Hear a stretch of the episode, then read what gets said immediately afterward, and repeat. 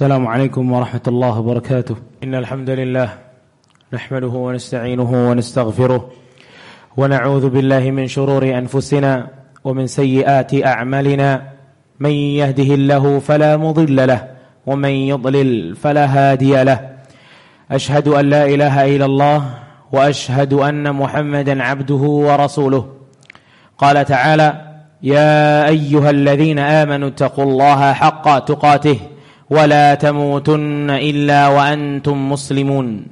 وقال تعالى يا أيها الناس اعبدوا ربكم الذي خلقكم من نفس واحدة وخلق منها زوجها وبث منهما رجالا كثيرا ونساء.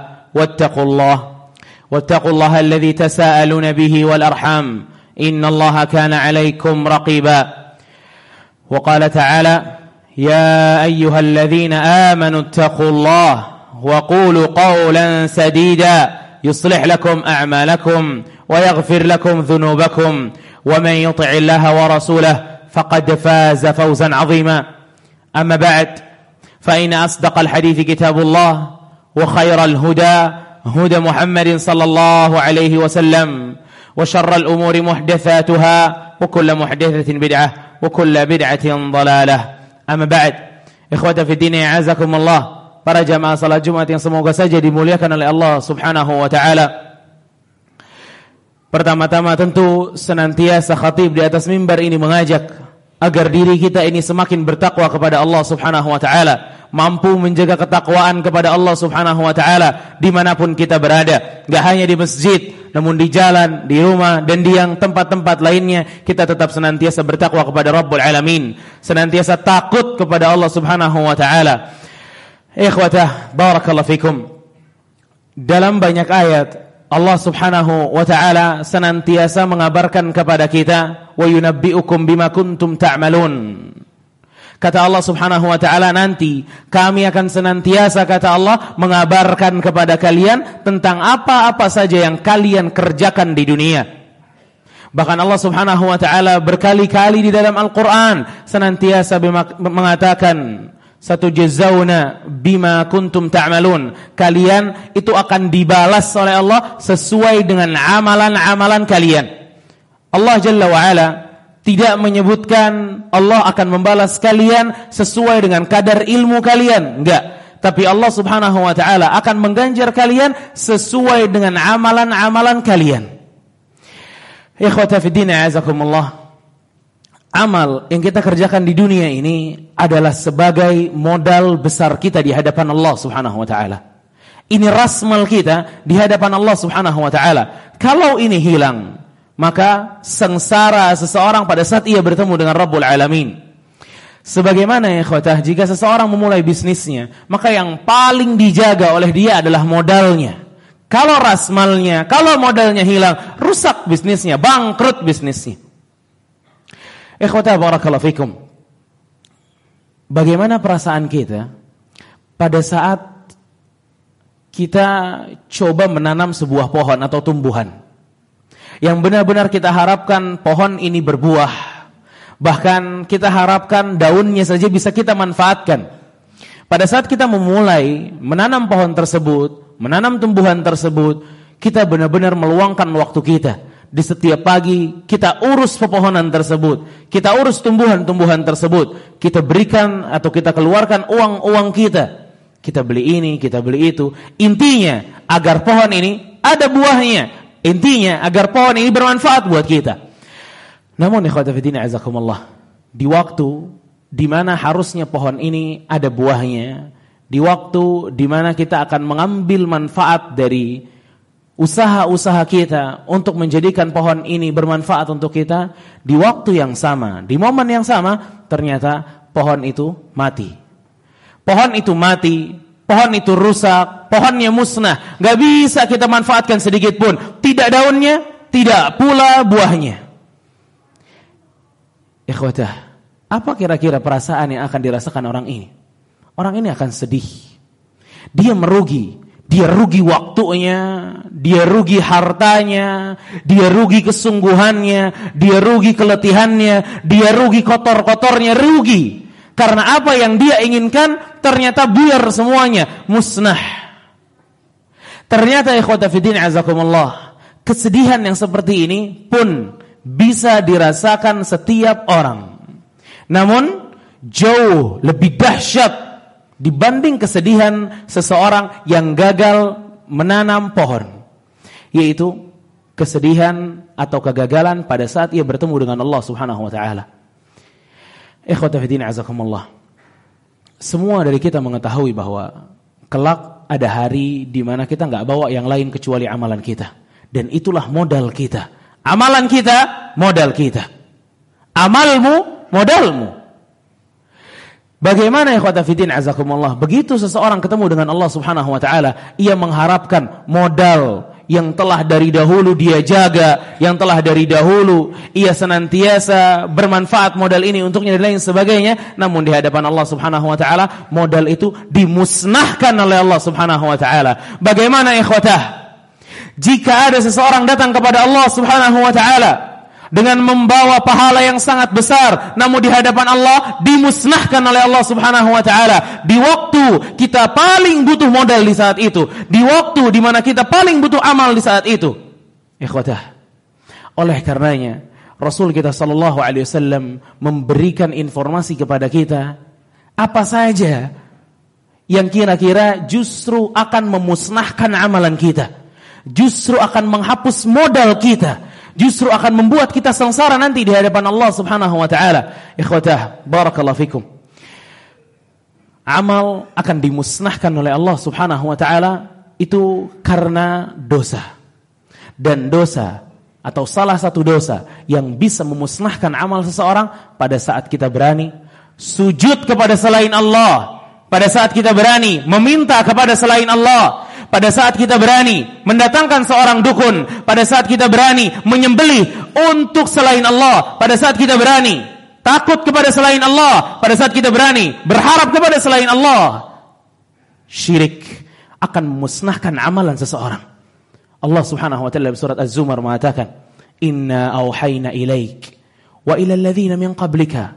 Wahai Muhammad kata Allah, aku telah wahyukan kepadamu dan kepada orang-orang sebelummu yakni ya sebelum nabi sebelum dirimu dari Nabi Isa, Nabi Musa dan lain sebagainya.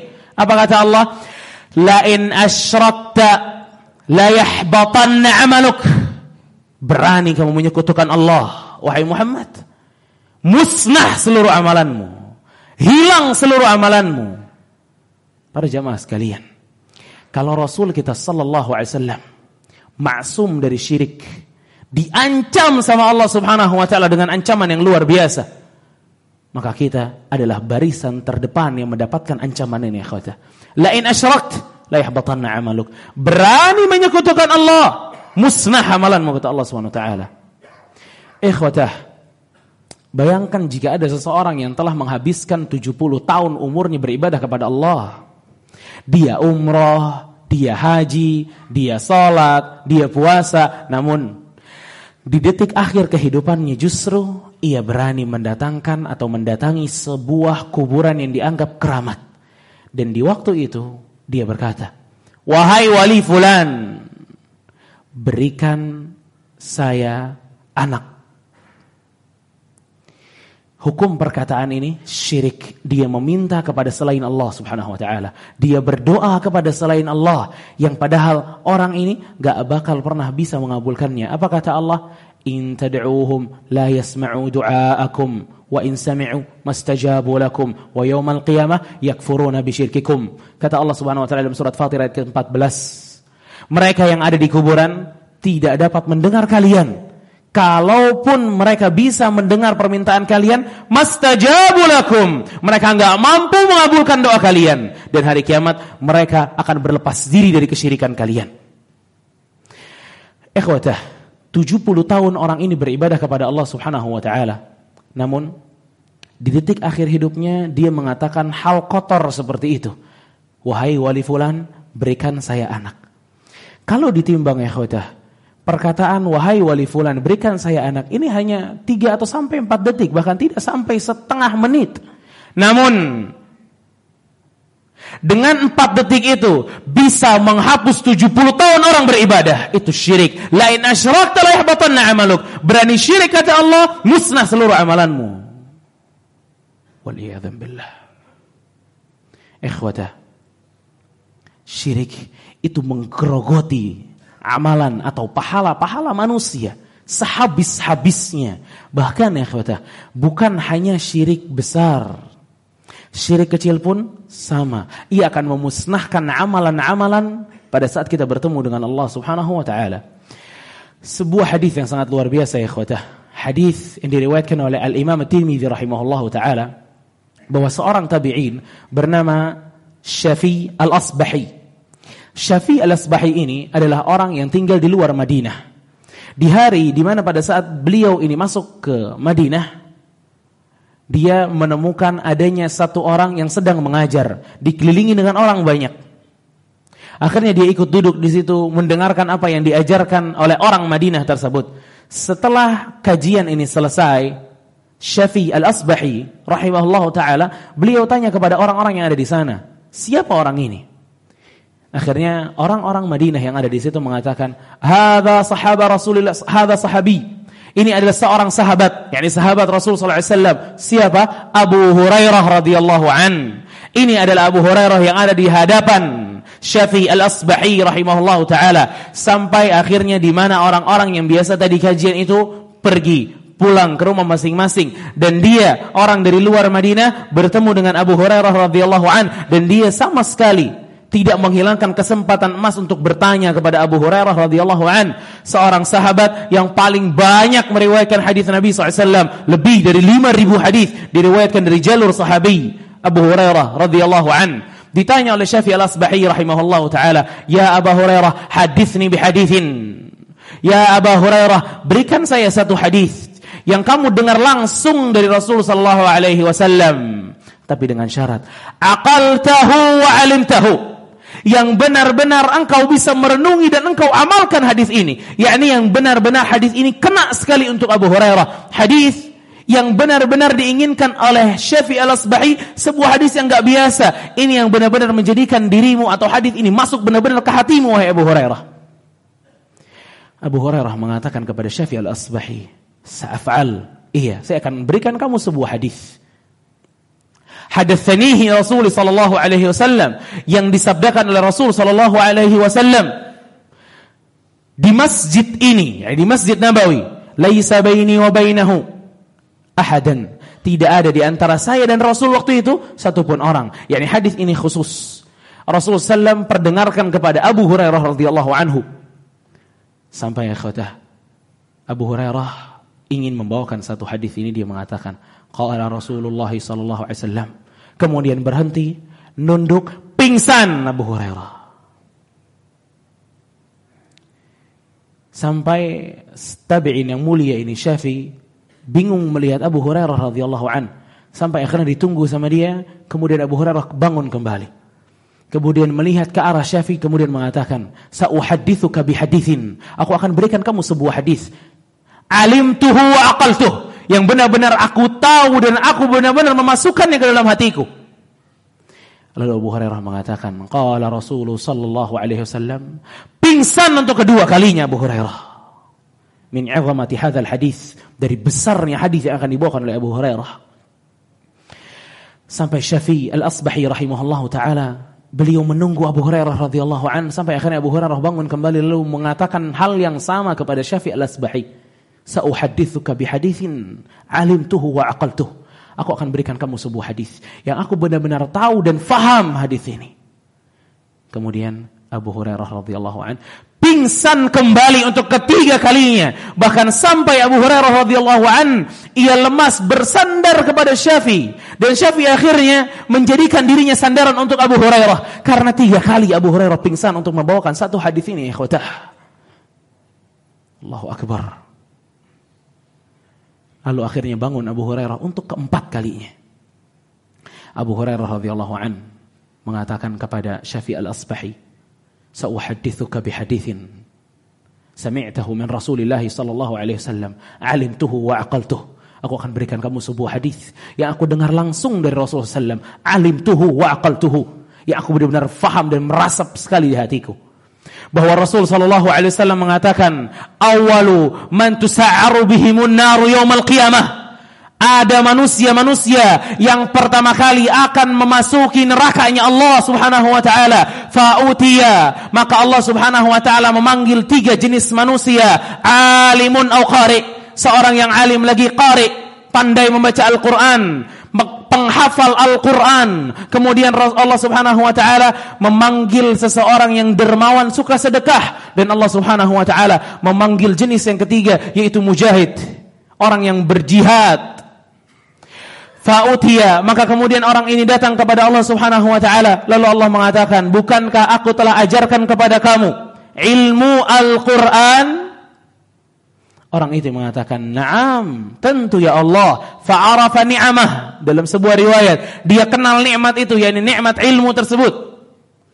Kemudian Allah mengatakan, "Wa madza 'amilta fihi?" Apa yang kamu lakukan dengan apa yang aku berikan kepadamu? Dia mengatakan, "Qara'tu fika kitabullah." Ya Allah, aku menghafal, aku belajar, aku berdakwah, aku berceramah, aku nasihati orang untukmu ya Allah. Apa kata Allah? Kadzabta, bohong kata Allah. Dan malaikat seluruhnya mengatakan kadzabta, bohong orang ini. Walakinnaka an yuqal annaka alimun. Tapi kamu justru di, menginginkan dikatakan sebagai orang yang alim, sebagai orang yang qari, pandai baca Al-Qur'an. Maka apa yang terjadi pada orang ini? Fasubi fa, orang ini akhirnya dibawa oleh para malaikat, diseret wajahnya kemudian dilemparkan ke nerakanya Allah Subhanahu wa taala. Dan orang yang kedua ya. Orang yang Allah subhanahu wa ta'ala katakan, bukankah aku telah memberikan kamu keistimewaan yang luar biasa, yakni hartamu banyak, uangmu banyak. Apa yang kamu lakukan? Ya Allah, aku senantiasa bersedekah di jalanmu. Bahkan dalam sebuah riwayat orang ini mengatakan, Ya Allah, tidaklah ada satu jalan yang engkau sukai hambamu bersedekah di situ, kecuali aku keluarkan sedekahku di situ yakni semua sedekah dia ada kepada anak yatim, kepada janda, buat masjid dan semuanya dikeluarkan di situ. Kemudian Allah mengatakan kadzabta. Bohong kata Allah. Malaikat pun seraya mengatakan kadzabta, bohong orang ini, dusta orang ini, kamu dermawan. Kamu royal dalam sedekah hanya untuk dipuji kamu ini orang yang sangat dermawan dan kamu telah mendapatkan pujian tersebut kata Allah. Maka apa yang terjadi ikhwatah? Para malaikat menyeret wajahnya kemudian dilemparkan ke nerakanya Allah Subhanahu wa taala. Bahkan orang yang ketiga ikhwatah. Orang yang ditanya oleh Allah Subhanahu wa taala untuk siapa kamu berperang? Untuk siapa kamu membunuh? Orang ini mengatakan ujahidu fi sabilika ya Rabb. Aku berjihad di jalanmu ya Allah apa kata Allah? Kadzabta, bohong kamu kata Allah. Para malaikat seraya mengatakan kadzabta, bohong orang ini ya Allah. Kamu berjihad agar kamu dikatakan pemberani, pahlawan. Waqad qil dan telah dikatakan kata Allah. Maka orang ini kembali menjadi orang yang ketiga, diseret wajahnya kemudian dimasukkan ke nerakanya Allah Subhanahu wa taala. Ikhwatah Tiga orang ini menjadi bahan bakar pertama di nerakanya Allah Subhanahu wa taala. Namun kita nggak dengar ternyata bahan bakar pertama neraka itu bukan orang yang suka mabok, bukan orang yang suka judi, bukan pezina, bukan. Tapi di dunia dia dikenal sebagai orang yang saleh bahkan. Di dunia dia dikenal sebagai orang yang dermawan. Di dunia dia dikenal sebagai mujahid. Tapi apa yang terjadi? Ternyata dia syirik kepada Allah Subhanahu wa taala. Dia tidak ikhlas dalam menjalankan amalan-amalan tersebut. Ia berikan amalan tersebut untuk pujian-pujian manusia kepada dirinya. Waqat qil dan telah dan dia telah mendapatkan pujian tersebut, maka dia dapatkan apa yang dia dapatkan waliyadzam billah. Bahkan ya khawatah, dalam riwayat Tirmizi, hadis ini yang dibawa oleh Syafi'i Al-Asbahi rahimahullahu taala dibawa juga oleh Syafi'i kepada seorang sahabat yang lain sahabat yang mulia yaitu Muawiyah ibn Abi Sufyan radhiyallahu an. Dibawakan hadis ini kepada Muawiyah dan Muawiyah begitu mendengar hadis ini beliau pun nangis. Senangis-nangisnya sampai orang-orang yang melihat Muawiyah mengatakan sepertinya Muawiyah sekarat ingin wafat sekarang. Karena takut mendengar hadis itu ya khuata. Takut bahwa pertama kali orang yang akan dihisab justru bukan orang-orang yang jarang sholat, tapi sering sholat. Sering beribadah kepada Allah, namun dia nggak ikhlas kepada Allah subhanahu wa ta'ala. Ikhwatah, kalau sahabat sederajat Abu Hurairah, kalau sahabat sederajat Muawiyah radhiyallahu anhum, takut dan khawatir dengan hadis ini, menangis dengan hadis ini, pingsan dengar hadis ini, maka kita lebih pantas untuk melakukan hal tersebut. Kita lebih pantas khawatir dengan hati-hati kita. Barakallahu li wa lakum fil Qur'ani wa sunnah wa nafa'ni bima fihi min al-ayati wal hikmah. Aqulu qawli hadha wa astaghfirullahu li wa lakum.